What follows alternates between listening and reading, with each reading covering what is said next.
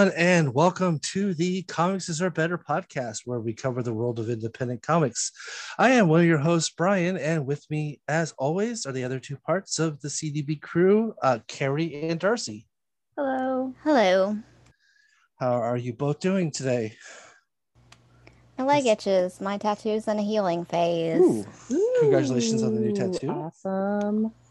I took a COVID test. Yay. Also awesome. Hmm. I have nothing else going on, so I have to be excited about something. yeah. I guess you have to remain positive, you know. Hopefully, remain negative. Actually, yeah. Well, you know remain? Positive in your feelings, negative. in Negative in my results. results. I want a shirt that says that. yeah. Positively, positively negative or something. there we like go. that. Okay, well, uh, we do have a good show today, and we also have a lot of news. So uh, let's get it going.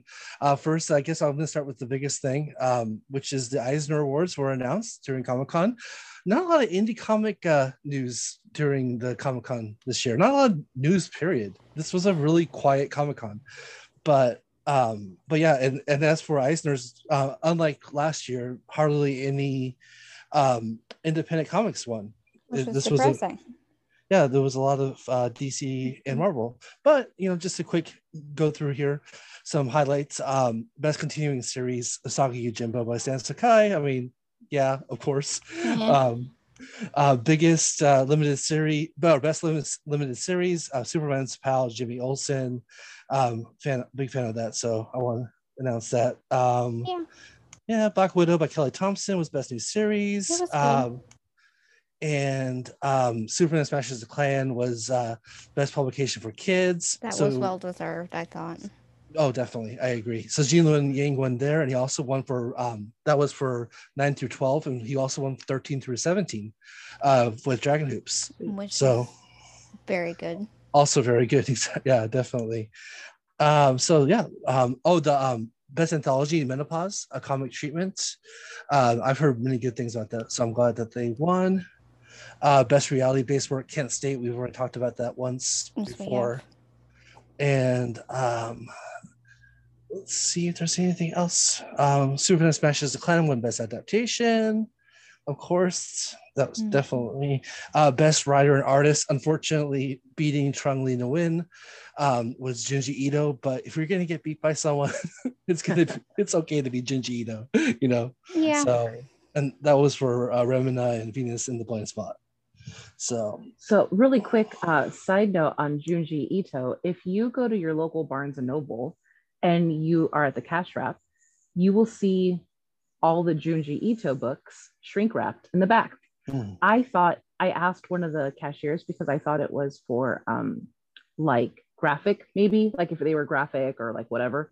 Um, they said no, that the Junji Ito books, whether paperback or hardcover, are the most stolen item and or um, defaced.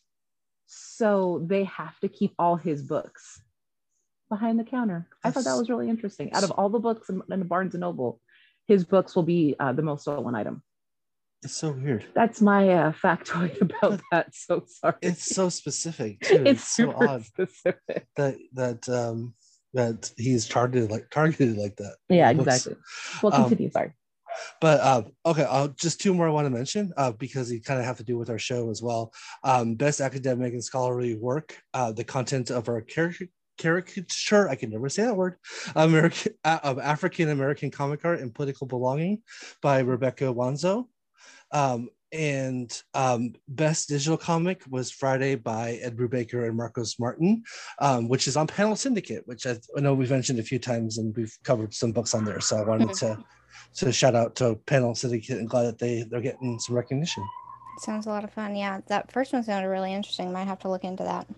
Yeah, like uh, I thought we might have talked about that before, but maybe not. But yeah, no, that's definitely something that it's it's in the subject matter that we've brought up before. So Yeah. definitely something. Um, now, next piece of news will be really fast. Um, Shortbox. Um, the last one, uh, I think we've announced. We talked about earlier that there were the next Shortbox was going to be the last one. Right. and it has been announced and it is on kickstarter right now for the next i believe 15 more days So about 13 more days once this uh, um, this episode comes out, uh, you get five comics, original comics, and some candy. Um, it's 35, 35 British pounds. So it's about 49 US dollars if you're over here. Uh, I'm not sure how much that is in Australian dollar dues, but um, this will be a little bit more. Are you kidding? Did you just stop, call it dollar Aren't It's a thing. Yeah. Okay. All right. dollar? For a second, I thought you were gonna have to edit that out. Sorry. No, no, no. It's I think I think it's a Simpsons reference actually. Yeah. Sorry, Um, but um, the books that are featured on this one is uh, Gristle by Lily Blakely, um, Bun's Comfort Food Corner by Chew Nap. Always happy to have food comments. Um, Temple by Jack T. Cole. Uh, who does um, Tartarus? So yeah, definitely good artist. Um, Moving by Luis Yang, um, and I See a Night by Julia Vicente, and uh, they all look really good. they're all pretty, and they're all very like you know we know Shortbox is quality, so it's it's definitely worth uh, um, checking out if you're a fan of uh, indie comics. yeah. Okay, next we have. I'll go to the next one because the other one's not loading. Um, Humble Bundle is actually doing a 2000 AD, um, mostly centric on Judge Dredd comics uh, right now. Um, so like $25 is the highest here. You get 54 items, um, mostly Judge Dredd. So if you're a fan of uh, Dredd or you want to get into him, definitely check that out. Um, he, um, um, 2000 AD is a huge blind spot for me, so I Okay. might might pick it up just to get interested. And that that's about 19 days in right now, so about 17 days uh, from when you are hearing this episode. Yeah, Judge Judge Dredd's about the only thing really I've read from 2000 AD. I need to read more there. Which I've only seen the two Judge Dredd movies. That's the only experience I've had. One's very good and one's, One's very, very bad. bad. Yeah, pretty much. Yes. No, I've, I've read some of the comics and they're really interesting, but yeah, I've not really read much outside of Judge Dredd. Um, and that's bad, I think. I think there's good Yeah. stuff there. So I, I same. I need I need I'm- to expand myself outside of that with 2000 AD. And definitely, I mean, like there's so many great um, UK writers and artists that got their start Absolutely. 2000 AD. So it's just like history wise, it's just like we're probably worth checking out. Right. We, Yeah. I mean, Grant Morrison for you know the example. Alan Moore as well. You know, I mean, they Mhm. definitely all all contributed to 2000 AD. Yeah, we'll have to look into that and find something. Definitely. Okay. Um, trans. Um, there's a um another Kickstarter uh besides the um Shortbox one that is starting on well it started on Tuesday starting today. We're recording on Tuesday. Um and it is a trans and non-binary comics anthology called The Outside. And it is uh, being launched by Kao Studios.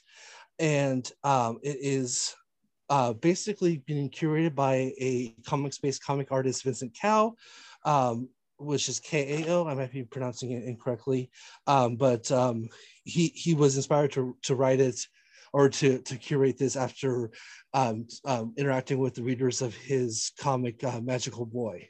So um, this the art that they've released so far looks great. Um, there's um, the the the contributors so far are um you know i part um do my best for for saying these names right apocalypse ashy jam aiden kylo aiko lay schaefer leon kobalius maddie T- takobus man time um min christensen nifty fox sage coffee tara madison avery Tooney, veronica jane way and jen so um I am not fully familiar with with any of those creators, but the art that they're showing from these creators is, looks fantastic. So I would, and it's for a good cause, and it's good to read about stuff like this. So I would definitely uh, check it out. Yeah, that's awesome. Cool. Okay, I think that's it for. Oh, um, we have one last thing. Um, Darcy, um, you put this piece of news in the thing. Do you want to talk about this one? Yeah, it's not a huge thing. There's just um, if you're into horror anthologies or horror comics in general, there's a horror anthology coming out um, that they just released some basic information on from Aftershock that's coming out for Halloween, which is still a while away, but you know, holidays in America. My mom just bought a t-shirt for Halloween, so Nice. They're moving that shit up. Um, it's called After Dark. Uh, it's going to be a one shot, 48 pages. Um, there's four creative teams for it Cullen Bunn, Jim Starlin, Joe Pruett, uh, Frank Tieri. Um, artists are going to be Cliff Richards, Nicole Jelinek. Uh, oh, I'm not going to be able to say this. I do apologize. You want to help me out? Um, I have no see. clue. uh, Simon. Is it just Uh, Simon? I think it's Simon. I am yeah. so sorry. I really It's- apologize with that. I freaked the heck out. There It- were too many. it- there was a Z and a Y and an S. yeah. I I it's- really apologize. That is so my fault. the English way that you usually see it. My No, apologies. no. Um, and Joe Azima, um, and who's on? Oh, Letters and Colors by Guy Major. Um, I don't think there's a ton of information on it yet.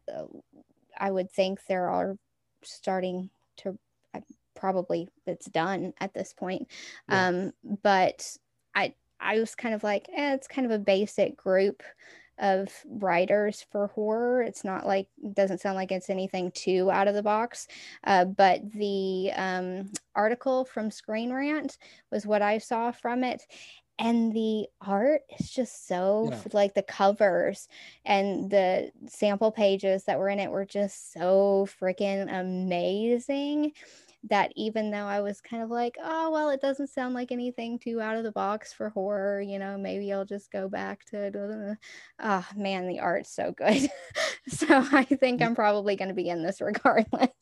No, it, it totally it looks great, and I I like it when anthologies have like the same like colorist through the whole thing. yeah, And- it's and definitely so- going to have a, a continuous kind of tone to it. Exactly, and and Guy Major, he's been coloring books since the '90s, so I'm sure it's it'll be great. It, yeah, it just, it looks gorgeous. Does definitely.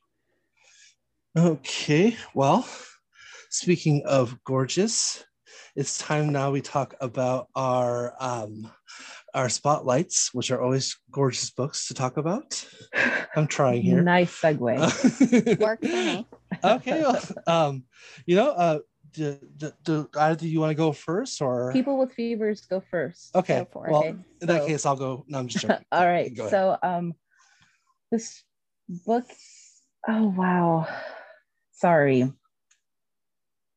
Thinking. Okay, the book in the book that I'm I chose for my spotlight. Wow, words are leaving my body as I try to say them. So it's by Fantagraphics and um, it's a book called The Thud by Mikael Ross. He is a German comic writer and artist and um, the thud is about a developmentally delayed boy whose mother has a stroke and he's sent to a village um, called and i don't know how to say this so i, I apologize. Newer the newer road it's um that's my best attempt. And it is a, a largely populated village um, somewhere in germany that is actually run by um, developmentally delayed individuals. So um, it's about the the the person the the son of the mom in the book being sent there after mom has stroke. And it's the first time he's ever been away from home. Um, and he's frightened and he doesn't know at, at what point who he can trust and who he can confide in.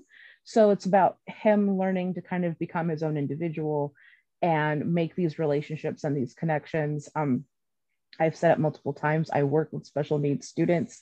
Stuff like this has a really um, special place in my heart it's done really well. Um, it's very uh, mikael he re- actually this place exists in germany. He it looks like mikael is from munich. And so i don't know exactly where this village is in germany but he actually studied there for a few years. Um, he's an educator as well. So this book is done with a lot of um, compassion and empathy and just trying to not fetishize people with developmental disabilities, but humanize them. And I think a lot of times in um, media, people with DD or ID, they're um, they're fetishized and they're shown. It's a it's a plot point. It's mm-hmm. not ever anything that's just normal. You know, like people like that exist and they just want to live and you know and thrive. And so the way that this book is done is really nice. And um, the artwork is really cute. It's not my favorite style, but um, if you remember the, it kind of has like a Calvin and Hobbes type of artistry feel to it. Um, and the col- the coloring's very, you know, nice. Uh, lots of like gosh, I was going to say divergent. It was because I was in the YA section and that word has stuck with me today. So, um, not divergent, obviously, but it's like striking, like striking colors. Um, really good. I'm actually really super excited to uh to finish reading it. I was peeking around it round in the book earlier before we started recording. So um, I'm always for books like this, and I think they're important to add to the repertoire of people who like reading. I just we need to hear all sorts of voices, including those with intellectual and developmental disabilities. So pretty cool. Yeah. No, it, it, I it's also an oversized edition, which I'm always happy because that really lets the art kind of shine, you know. So uh, yeah, it, it's you know, and it was it was within my price point, and um, I'm loving Barnes and Noble right now because all of the graphic novels we're buying, um, they let me use my educator's discount. So I'm all for it. That's, so this is good. It, it looks very good. I highly recommend it. Oh, yeah, no, that sounds awesome. It's pretty cool. Yeah, especially like I mean, just like a couple years ago, like the Predator uh, movie and where the the the like the main character's son's autistic and therefore he has superpowers and the, and he becomes the new predator apex predator on earth yeah. stuff like that needs to be kind of changed so i'm glad that books like this are yeah written. one day we'll get in we should totally have an episode just about like the fetishized types of people within media mm-hmm and how they're just plot points because it's not just obviously people with ID or DD, but it's all sorts of it's lots of disabilities. Yes. Yeah, and they do that a lot. It's it's very much done in comics a lot. It's it is. And or even even like, you know, like gender identity and sexual preferences, those are fetishized as well. So yeah. Yeah. Some yeah, but that's my book. Yay. That sounds, sounds very cool. Thank you. I'm actually probably gonna steal that from you too. Cool. So all right. Um Darcy, you want to go next? Yeah, um, I have not read this yet. It's not made it to me yet. Uh, but Kasama by uh, Alan Mardillo. Um, it's a Canadian comic that's published through Anak Publishing Worker Cooperative. Um, mm. So I think it's kind of like a local publishing, like a, a local, local publishing that's been done here. Uh, you can't, as far as I could find, buy it um, digitally in any way or through like some sort of national or international publishing. Uh, it's, it's only being sold through them, which is awesome. Mm-hmm. Um, you can buy it at uh, some Canadian bookstores. Uh, there's two places in Winnipeg and two places in Montreal that they said you could buy it at. Um, and that looked like it. Um, there's got to be more places you can buy this in Canada, but um, I'm not in Canada. I'm in America, so uh, I'm ordering it. Uh, it is the cover is so fantastic. It's yeah. bright pink and black, oh. and it's really dynamic. Yeah. I adore it. It's about these uh, two girls, Kia and Allison, who um, I think probably go to the Philippines, uh, uh Orquídeas, um, because Alan uh, himself is uh, like Canadian Filipino. Um, and it mentions in his bio that like he goes back as like a tourist to the Philippines, and he's got like this sort of um, this expression of himself. So I think the way that it's expressed in the description of the book, I think that's probably what Kia and Allison are going through. And so they go to the Philippines, and they're just kind of like going to this area, and they're unaware that they're soon going to face the most notorious creatures that have ever oppressed the islands.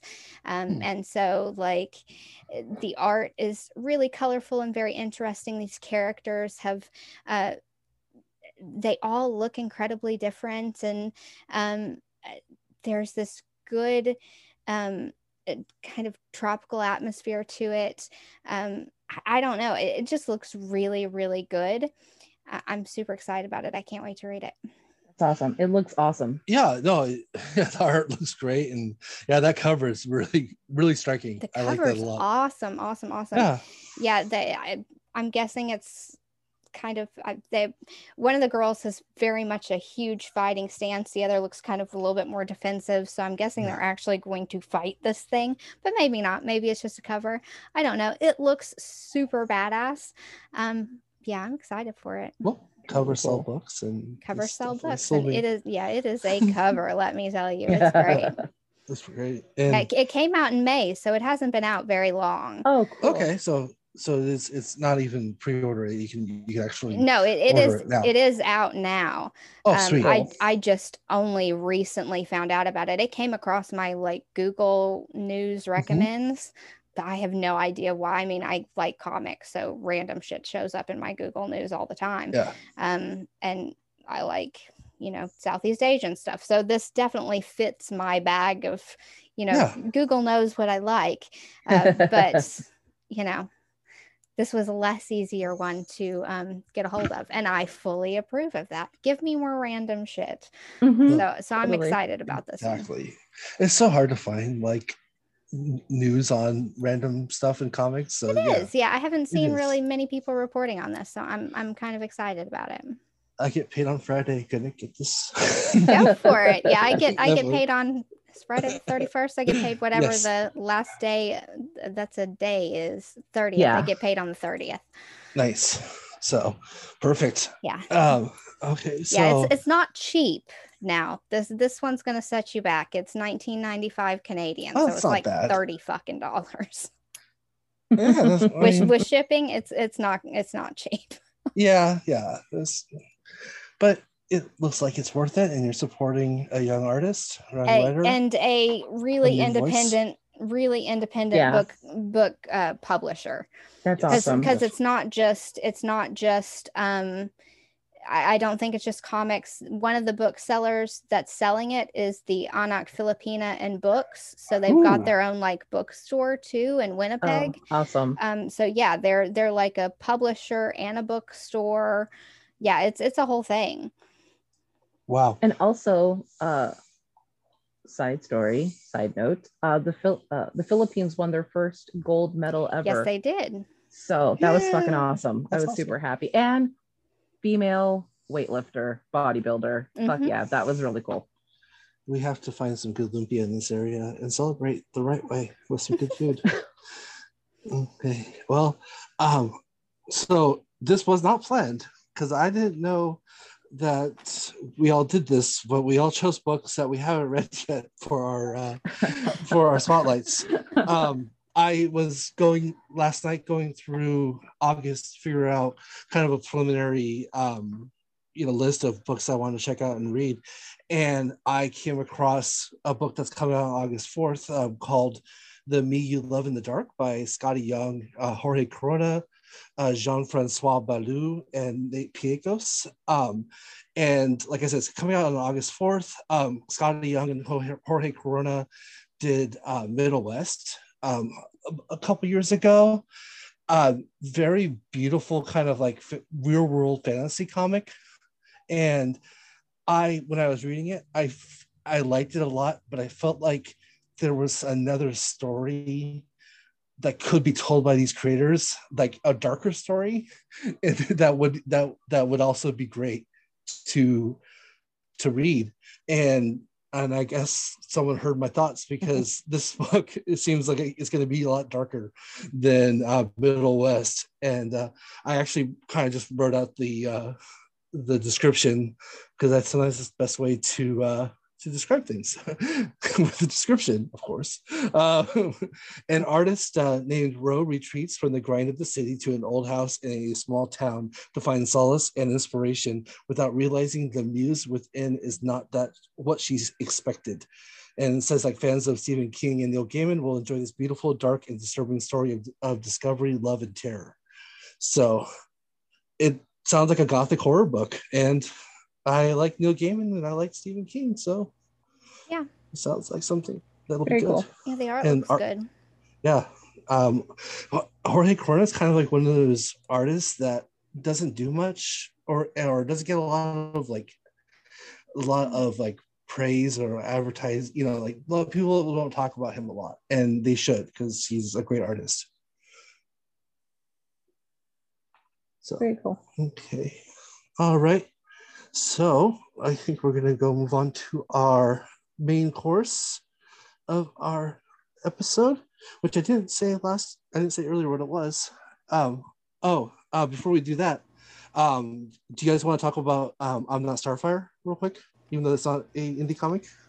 Sure. Uh, throw that out real fast. Um, I read I Am Not Starfire. It came out. I read it. It's great. Um, I, I've been super pissed off uh, since it they released that they were talking about doing it like two years ago or whenever that was. Uh, they dropped it and people have been pissed off about it since they released the first art for it. Since they released that Tamaki was doing it, uh, people have been angry about it. Um, since they released that trailer was that two weeks ago people have been angry about it Mhm. uh, tamaki's gotten hate yoshi's gotten hate um, it, it's been a thing. Um, i bought it and got it sort of last night this morning depending on you know like where you are and when you sleep. Um, and i read it and it, it was really quite good. Uh, there's a lot of kind of universal themes as one would expect a YA children's you know comic to have sort of like mother daughter you know we're of two worlds kind of thematic elements. Um kids growing up origin stories kind of issues it definitely had all of that. The art was great because yoshi's art is great. The coloring was amazing. The colors in this book uh, just the color work was freaking incredible because you had this real dynamism between starfire and starfire's world which is bright and vivid and wonderful and a lot of mandy's friends which is you know mildly bright and vivid and wonderful and mandy with her gothness. Um and it, there's the contrast there and then there's a lot of it that still comes in for mandy because she's got like these bright vivid green eyes uh, from her tamaranean heritage you know? Um and all of that together i think there's like one thing that i didn't just love. Um and that's kind of like uh, I think that maybe won't hold up is the way they talked about college. I, I think maybe in the future that really won't hold up quite so well. Um, but I didn't hate it, you know. The rest of Mhm. it I think was great. Yeah. It looks great. I have not read it. I know Carrie's. I read it really quickly while we Hmm. were waiting for um since we were up here getting ready to record and um I really liked it. Uh chubby goth girls deserve love. That's Yeah. all I'm gonna say.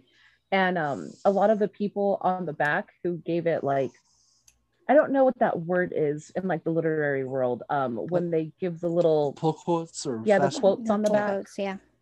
um Trung is on there, uh Grace Ellis, uh the co-creator of Lumberjanes, but most importantly for me, sorry Trung, um is Virgie Tovar.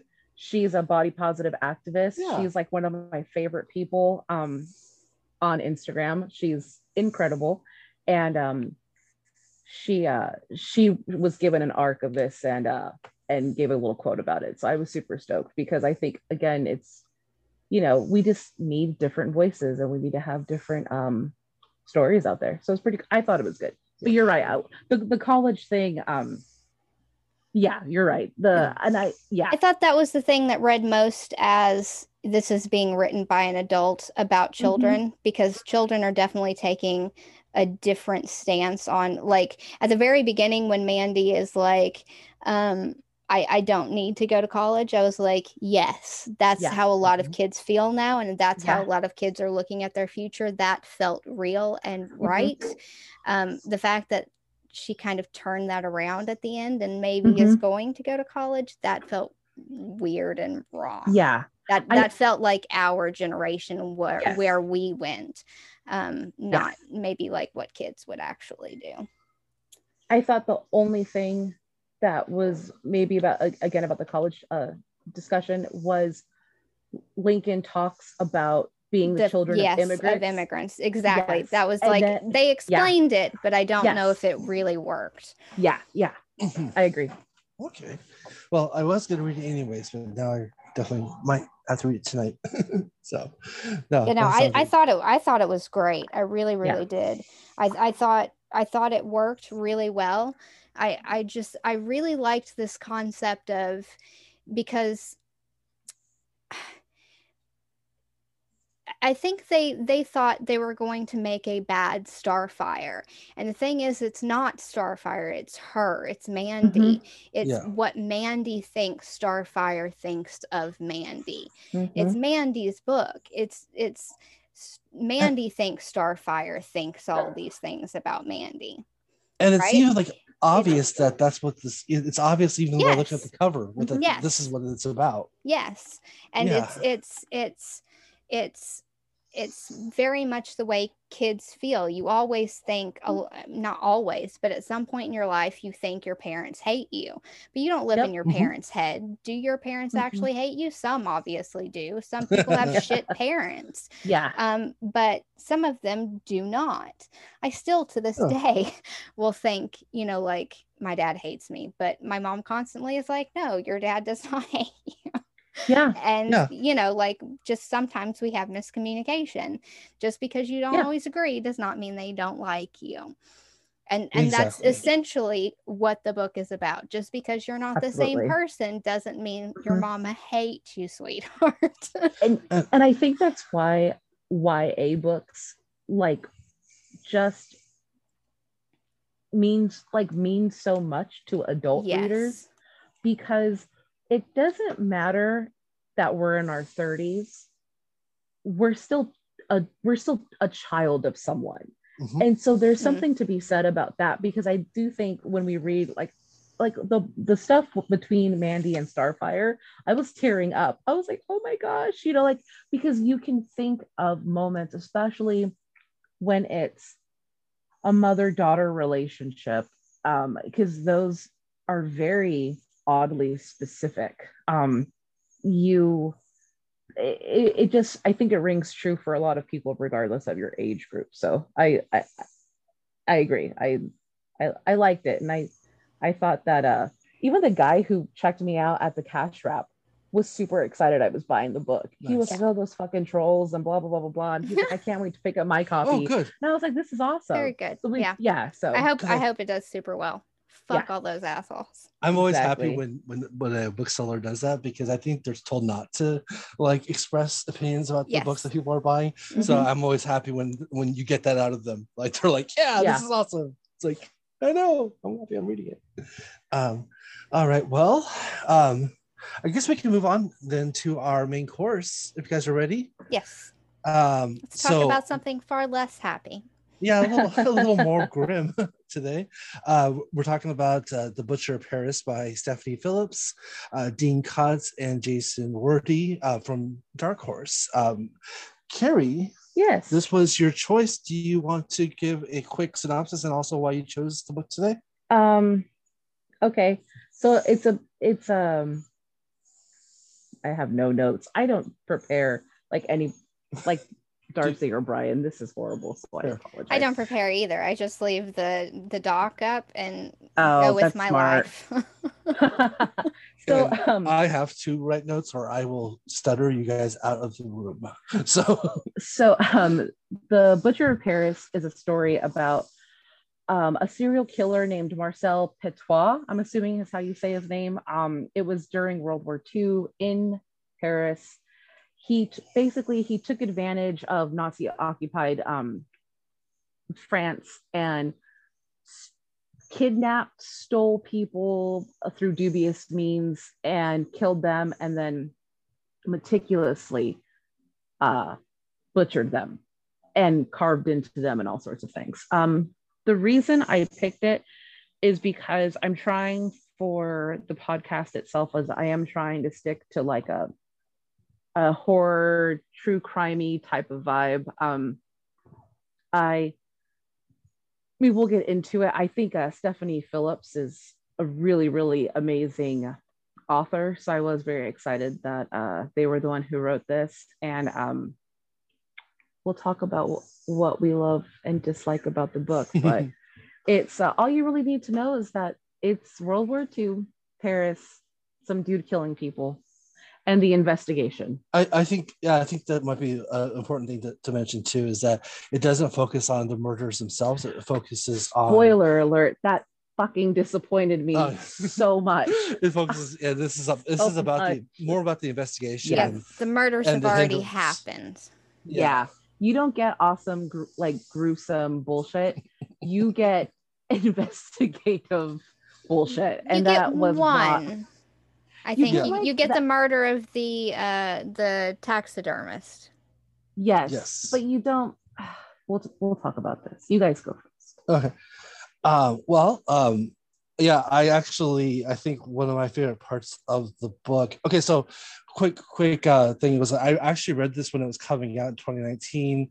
Um, I like I was tepid, I guess is probably the best word to use. Um, I liked it, but I didn't love it, and I actually ended up not reading the last issue because I was kind of I had other things to buy and read. So um, I'm but I read the second time and I actually enjoyed it a lot more. Um, I think probably it, it reads better as a collected edition. I know I say that a lot, but this is definitely one of those those situations.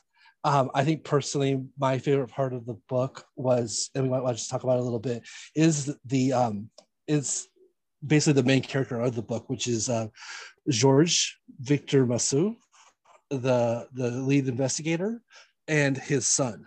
Um i think their relationship was awesome and that's that and like how one they they were comparing themselves to uh to sherlock holmes Mhm. and watson and they were arguing about who's watson who who's sherlock That holmes was i thought that was pretty, See, pretty I cool. hated them. oh I found that so annoying. okay uh see I, I like the whimsy of it but i could see how that could be kind of like yeah you know like I uh get it. You're detectives. Let's move on. oh that was good well i mean um but that's why we read these right I loved You the book. Don't get me wrong. I loved the book. But that I was that joke Well- was just like, oh my god. yeah I, I thought i thought it was cute i liked it but the thing is is that well it's good we both we i know you and i darcy like the book i think Karen might be a little middling on it oh yeah i thought that shit was boring okay yeah sorry I, I really i really i picked it i really wanted to like it it got Mhm. super fucking boring i was like oh my god i don't care there i understand okay okay this is my bad i understand that there's a whole fucking letter to the reader about the reasons why stephanie phillips was intrigued about the serial killer i have nothing but respect brian and i by degree are historians. This shit's right up our alley. But I have a very um, compartmentalized brain where I am like, okay, I'm in research mode. I'm doing this for this. When I read a comic, it is purely for entertainment. My entertainment likes are horror shit or like YA fun shit.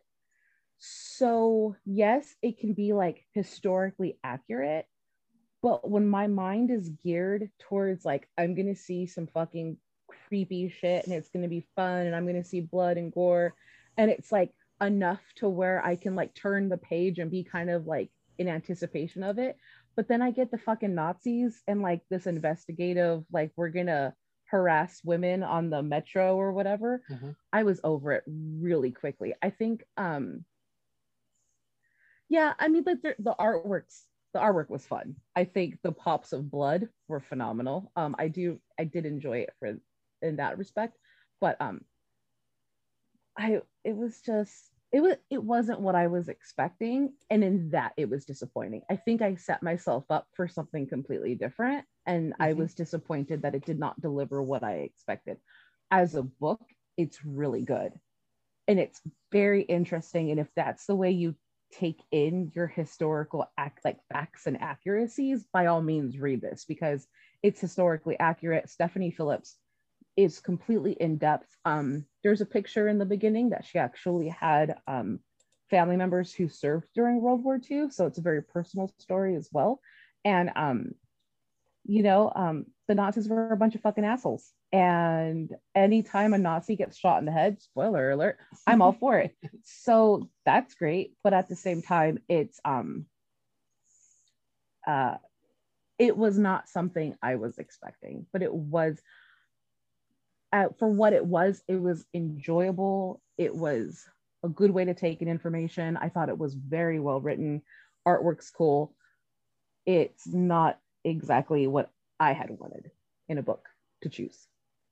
Yeah, I totally get that. You know, like if you're not getting what you expected, it can definitely sour the experience. Yeah. So, but um, you know, like I said, this was the second time, and I enjoyed it thoroughly more the second time. So I think probably that's also one of the reasons why I liked it because I knew it was more about not about Nazis being Nazis and being assholes, and and about the uh, detective work and how the Nazi occupation is is was just hindering everything because no one everyone thought Petit was a yeah.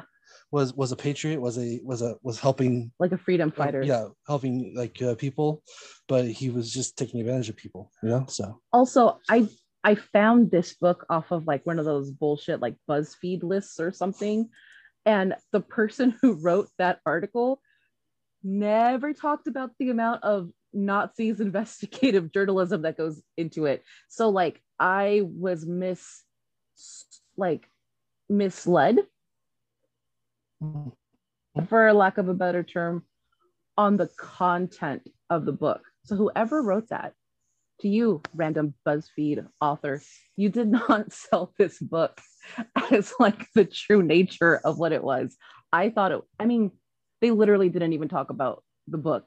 It just talked about like serial killer during World War II. Fuck yeah. I, I mean, obviously, this major serial killer were like was like the Nazi regime. But if we're talking about like an individual who like preyed upon people in addition to the Nazis, then yes, I want to read about them. But it was not. It was. It just wasn't. I feel like I was lied to. wow And if you already read this, you should have given me a heads up. well i didn't know what you were looking for in the book I so- literally fucking told you, Brian, I want to do all horror for this season. Well, and I gave you two horror. books. And then you asked me to choose one, and I chose Butcher. Okay, we'll save this marital disagreement for after. But okay You might want to you might want to switch to Source Point Press. Ooh. yeah They have I I've read some horror from them and they're not afraid to get a little nasty.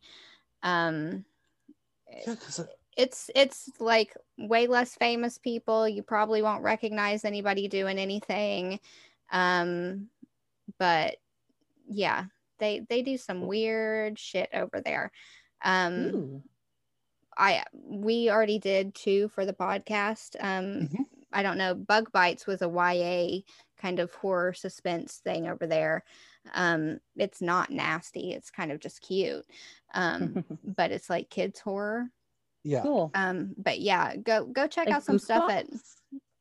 Kind of like Goosebumps. Yeah, it's it's about a little girl who Fun. um her grandma teaches her all this food stuff and she meets this little friend who's like a foodie and they get kidnapped by this monster and taken under who like turns kids into food um, and so they've got to her they've got to go under this tree and like save them from this monster who turns children into Oh. food it's this whole thing it's it's It's- really good but it's like kids horror and Yeah. then they've got all this like horror horror like we've done there's this really great silent horror comic that's like gothic horror there's this Mhm. really great one that's like this like seafaring horror that's like done like tattoos like the art looks like yes, tattoos that was good. Yeah like that they it's like all this horror stuff done in like really weird and original ways it's not Oh, necessarily like the three we've done haven't necessarily been super gory though the c one was actually kind of like this dude got his Yeah, legs chopped off it- and you could see his dick bad. you could yeah. see his dick and stuff like it was pretty it was that one was pretty fucking gruesome um I think that was our first uh, weighing in of the podcast. yeah Cute. But um, oh no, did we? Is is, is Maids by Katie Skelly? Was that also Source Point? no Or my- no No, it wasn't. Okay, no but that that's a- was yeah that was something else but um, oh, and um, Bug Bites Bug is, was written and drawn by Corinne Roberts. So Yes. the out, Oh yay! out and about. Yeah. So Yeah. I yeah you you'd, like- you'd really like bug bites Yeah. Oh yeah, it's pretty good. I'm on the website right now. So Cool. Yeah. Thank you. Thank you. Thank you. Thank you, Darcy, you're for welcome pointing me darling in the right direction. No thanks to Brian. well, Well, I I liked it. Um, I I agree. It could have been gorier. I would have been perfectly fine with that. Um, Mhm. if we would have started, um, or if we would have just watched like that first couple he pu- pulled in. If we could have like Mhm. seen that murder, that would have been fine. I don't need to see all like 200 people he killed, but I could have done with like that first murder. I could have Mm-hmm. you know been fine with that and the taxidermist you know give us two um but i you know i understood she was coming at it from a you know like my family was part of this and i'm a historian and whatever so she was trying to come at it somewhat respectfully and Mhm. since i read that you know forward i was kind of prepared for what we got uh, the only thing i didn't like was i i found that whole you know like father son thing really obnoxious and i thought they were in it too much. Um and so that did kind of dampen my love for it a bit. Okay. uh, if if they had been in it less or if there had been only one of them uh, i would have preferred it i think. Mhm. i don't know if they're real. Like are they real? Were they I that fictional? I meant to I meant to look that up. yeah i, I, did too and i Um, didn't so i don't have a um, clue. But I, I I, mean- I assume one of them must be like one of the detectives. There has to be some reality Yes. there. There Yeah. had to have Yeah. been a detective who was part of it and helped to solve it and and testified in court. Um, obviously, it had to have been a little bit more theatrical for the comic because you've got to have a narrator telling the story Yes. exactly. and the narrator has to have somebody to talk to otherwise or the the detective has to have somebody to talk to otherwise they're talking to you and that gets even more boring but i would have preferred at this point because i found the son obnoxious Okay. um You but have I- oh, i liked the way phrase this in a way that's not going to be taken out of context the nazis were well developed in that they were awful like Yeah. when when that one the the more prominent nazi that kept showing up the most often like picked Don't up that leg and just looked at it and wasn't Mhm. the least like concerned about it yeah. uh, in in the morgue like the well Mhm. the way that was drawn the way the face was drawn the way that was um uh paneled the way that the dialogue that was there all of that was really well done and well scripted um he, I mean, he was a terrible person Mhm. John- Jodkum, yeah. yeah there there was there was nothing there to make you think that he gave half a shit about these people and he Mhm. wouldn't have uh, you know you had for a half second when all the police were coming out and vomiting after seeing this house which we Yeah. also could have seen the inside of that house that basement which we didn't see yeah we, just didn't like we didn't even see like the it. corner of that basement Mhm. uh, Yeah. We Yeah. could have seen uh, like a silhouette of the basement. We didn't see that. So you've got Mhm. all these cops coming out and vomiting. And my first thought was like, Nazis wouldn't give two shits. But then I realized those were French cops. And I was like, eh, Yeah. Yeah. maybe. Um, but that contrasted with how much the Nazis did not care about all these body parts. I was like, okay, good. they were more worried they, th- that they they were more after him because he was a freedom fighter, or they Yeah. thought he was. because he didn't care. claimed to be. Yeah. yeah. Mhm. Exactly. Um, So so yeah, and I also like the way he positioned himself at trial because that was kind of like the Richard Ramirez, you know, like everybody loved him. He was so Mhm. interesting. Uh, you know, you've got all those serial killers that everybody falls in love with, with at trial because they're so charming or what the fuck ever. Um, Yeah. and and that was kind of well played. I hated it, but you know, of course you would hate it because Mhm. You know they're a murderer, they're guilty, whatever, but it happens constantly. People fall in love with criminals.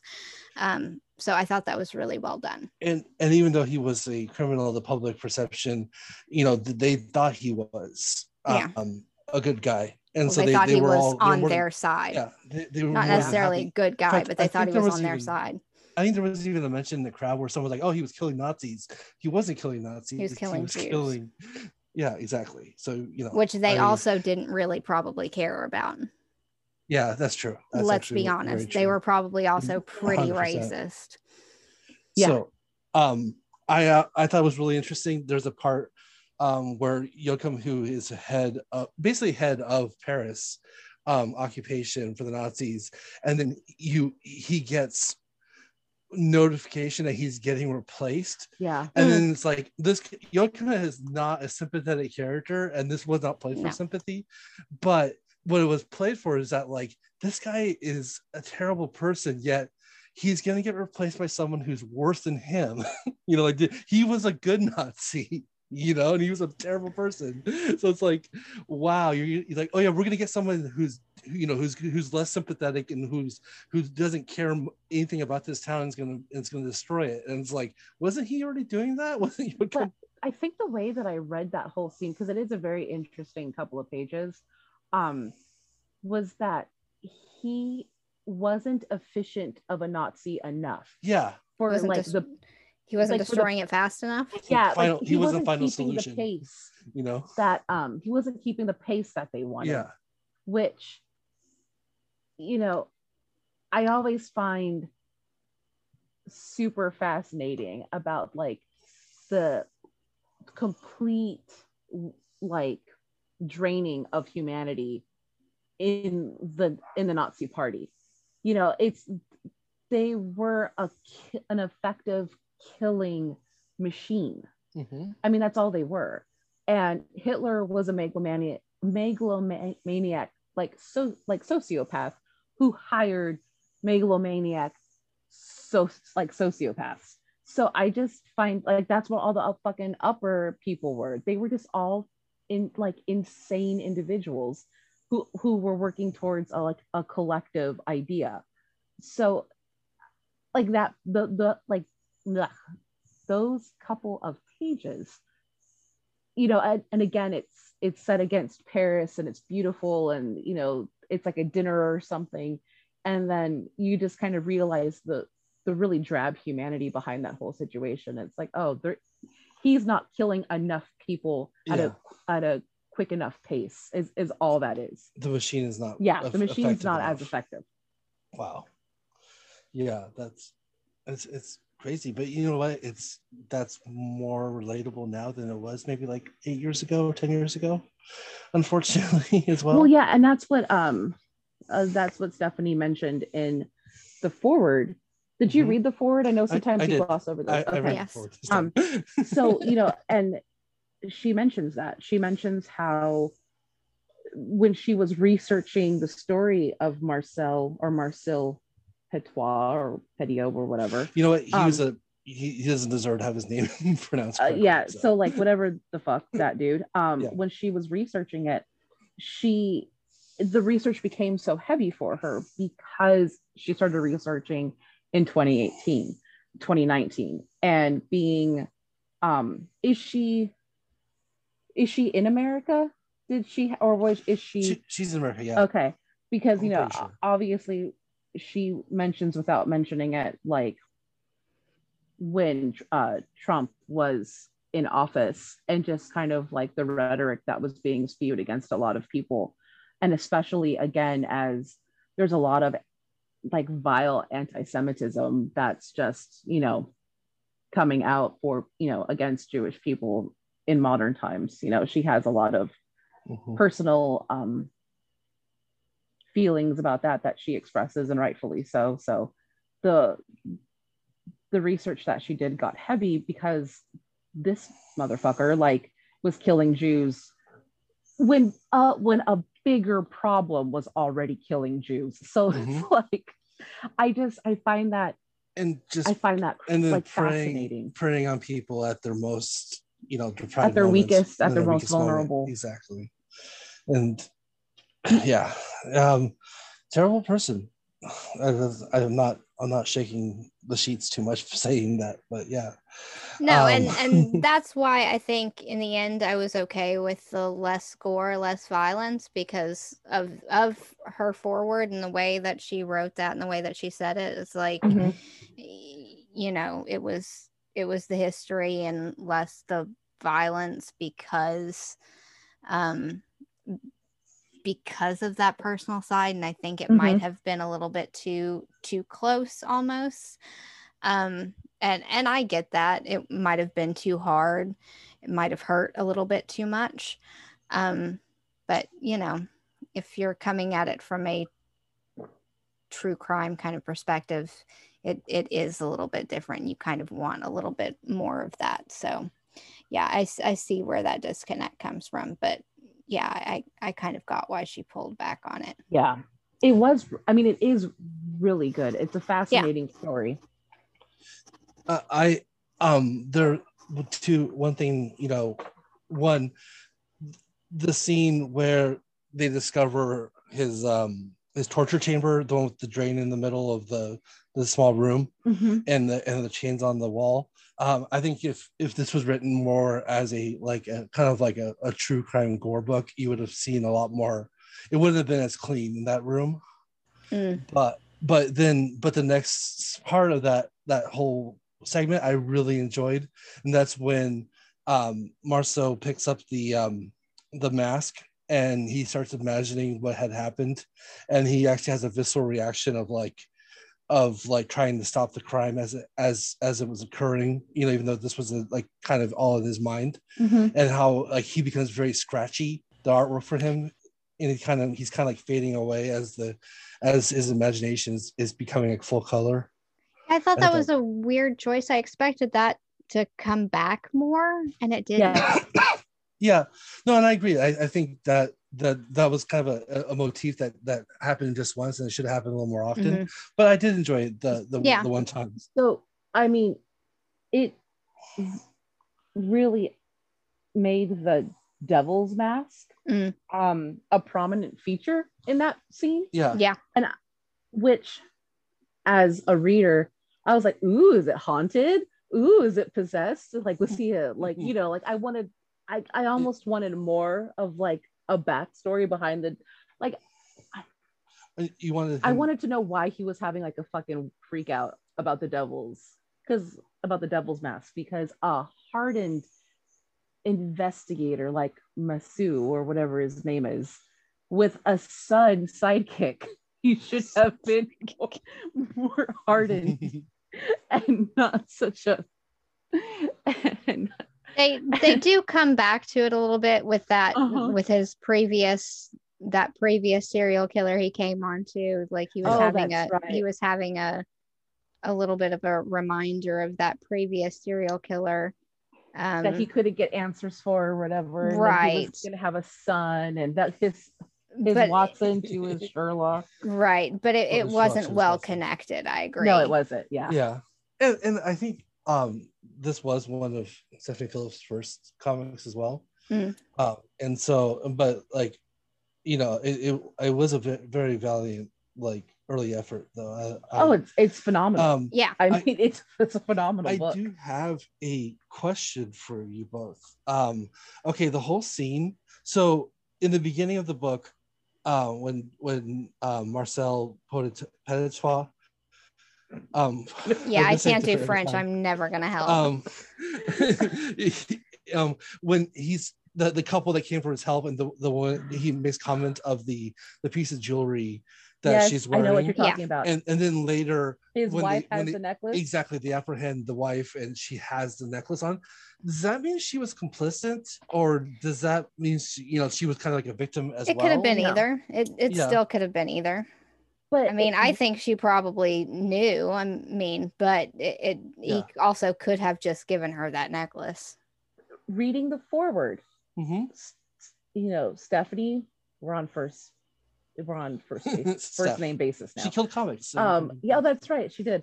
Um, so she makes a mention. She makes a a very a very definite point that the comic is not just about the brutality of the Nazis. It's not just about the brutality of this particular serial killer. Mm. It's about the brutality of complicity, like Yeah. complicity. Yeah. And how there are very many there are there's a lot of people who are as who are as guilty in a crime because of their complicity in something than in addition to the people that actually commit it. Yeah. So when you see the wife running with the son in the metro or whatever, and then like the Nazis come and she's like, oh no. And then you see her with that gorgeous necklace, and you that's and that's what bothered me too. That's the only key that we got to that very first couple getting murdered Mhm. was the fucking necklace on the wife. See, that for me was the more, I, not necessarily that she knew about the murders, but and she could have. I'm I'm not necessarily saying she didn't, but he was taking all these Jewish people's last dime. Mhm. Oh no, I it's not just your money. I have to have that necklace too. to Mhm. get them out. And there were a lot of people that, you know, like took everything from these people to get them Mhm. out. Mhm. Um, and that was really shady business too. So also complicity and and like that way. So Yes. she, Yes, he, he absolutely. he was scum before he started killing people. So Yeah. yeah the whole mayor mayor thing i got kicked out from being a mayor because he Yeah. was corrupt because of the And, fraud. yeah. So I, I don't necessarily know that she knew about the murders, but she definitely knew he was an asshole. piece of shit. yeah, and that he was taking advantage of people. yeah Mhm. because I will I will say this on air. If unless Brian tells me to my face, I murdered someone, I need you to help me. Good. Okay, that then Yeah. my loyalties as a wife will probably kick in. But if I get fucking taken in to custody by the cops and they're like, we need to know what your husband did, I'm like, what did that motherfucker do? I will tell you anything you want to know right now because you didn't keep me in on in the loop. So when she protests the cop like like mis- uh because Jodkum is there and then um Sherlock goes in to say like oh I'm so sorry let me take over the investigation and he's asking her like well what do you know about your husband she immediately protests like a hundred percent his innocence and I'm like No, roll on that No. motherfucker. yeah. Yeah. I'm like, if, if you take my kid away from me and I'm trying, like, I know the shit's like gonna hit the fan and I'm trying to run and you separate me from my kid and you're taking my pretty ass necklace, I'm gonna, I'm gonna say anything I need to say to get out.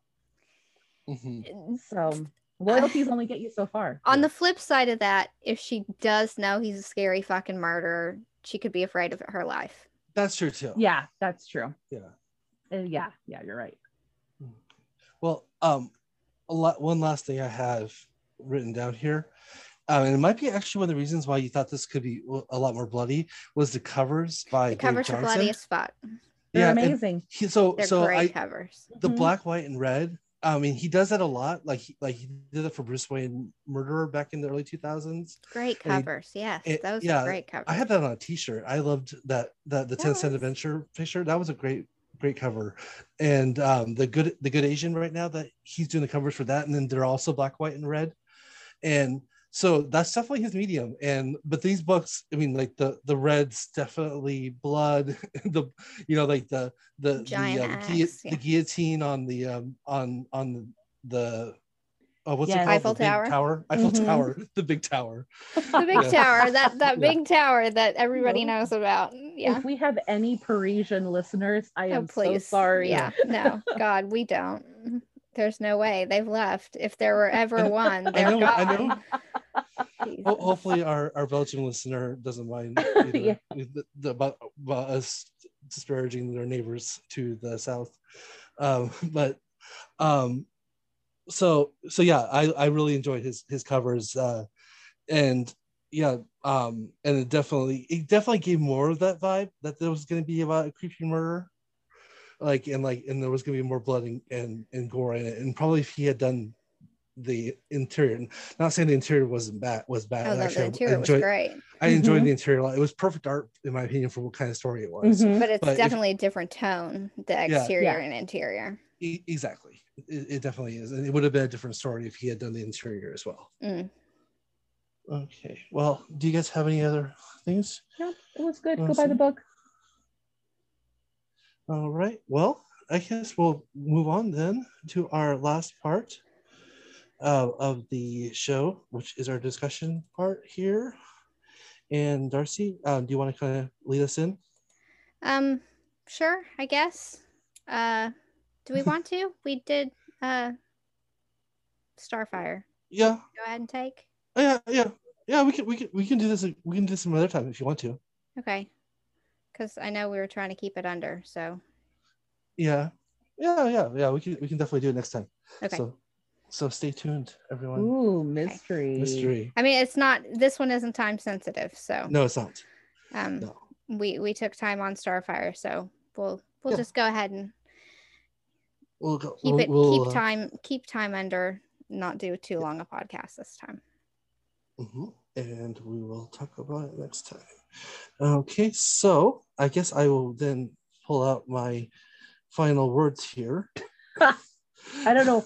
Please rephrase that from now on. Pull out my final words. yeah. Yeah. Well, we have reached the end of our show. and thank you to everyone, as always, uh, for listening to the show. Uh, email us any questions or comments at comicsdeservebetter at gmail.com. Uh, Instagram and Twitter is at cdbpod. And uh, website is comicsdeservebetter.wordpress.com, where you can request a subject for a future show. Uh, and also, um, don't forget to follow, rate, tell a friend about the podcast. And Darcy, where can we find you? I am at books underscore cereal on Twitter and booksandcereal.wordpress.com.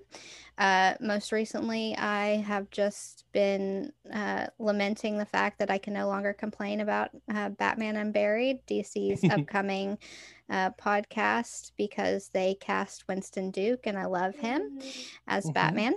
Uh, and uh, Wastelanders, Old Man Star Lord finished uh, today, uh, a couple of days ago when you Yes. listened to this. Uh, Mhm. it was fantastic. Great we ending. finally got Doom. Great ending. Oh my God. yeah. Uh, so it's bridging to the next series, which I think is probably going to be Logan. It sounds like it's going to Logan Okay. based on who they talk about at the end. I think, I think personally, but maybe it'll go Hawkeye or Gray Widow.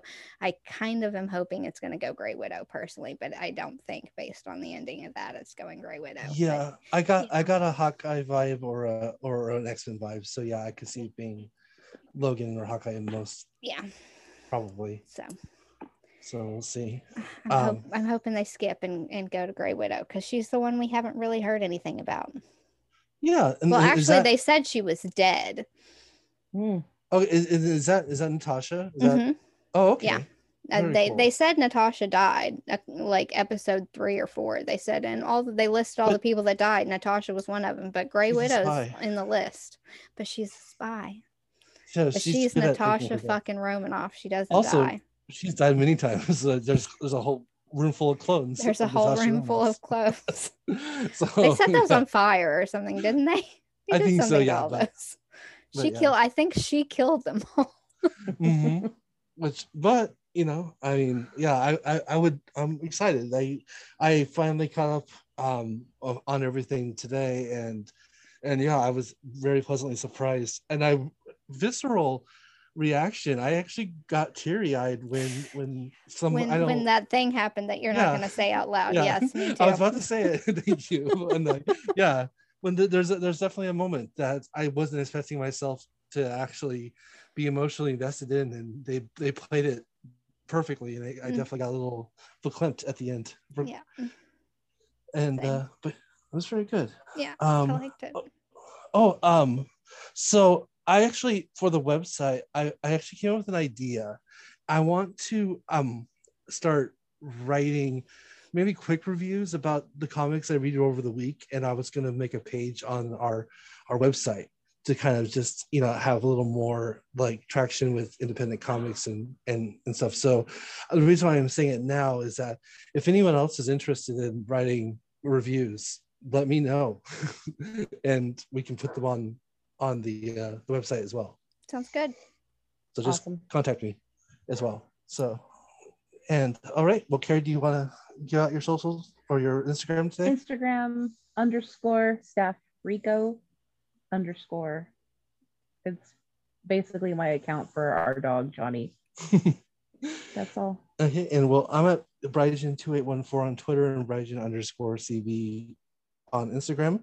And so for Darcy and Carrie, I'm Brian, and this has been the Comics Deserve Better podcast. And remember, as always, comics deserve better, and everyone deserves comics. Bye, everyone. Bye. Goodbye. Bye. Bye.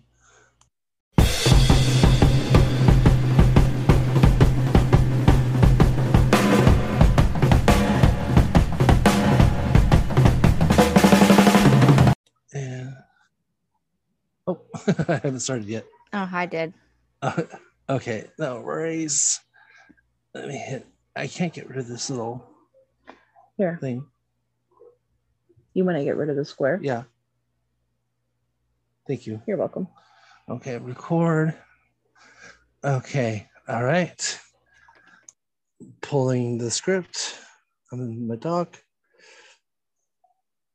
All right, ready? Three, two, one.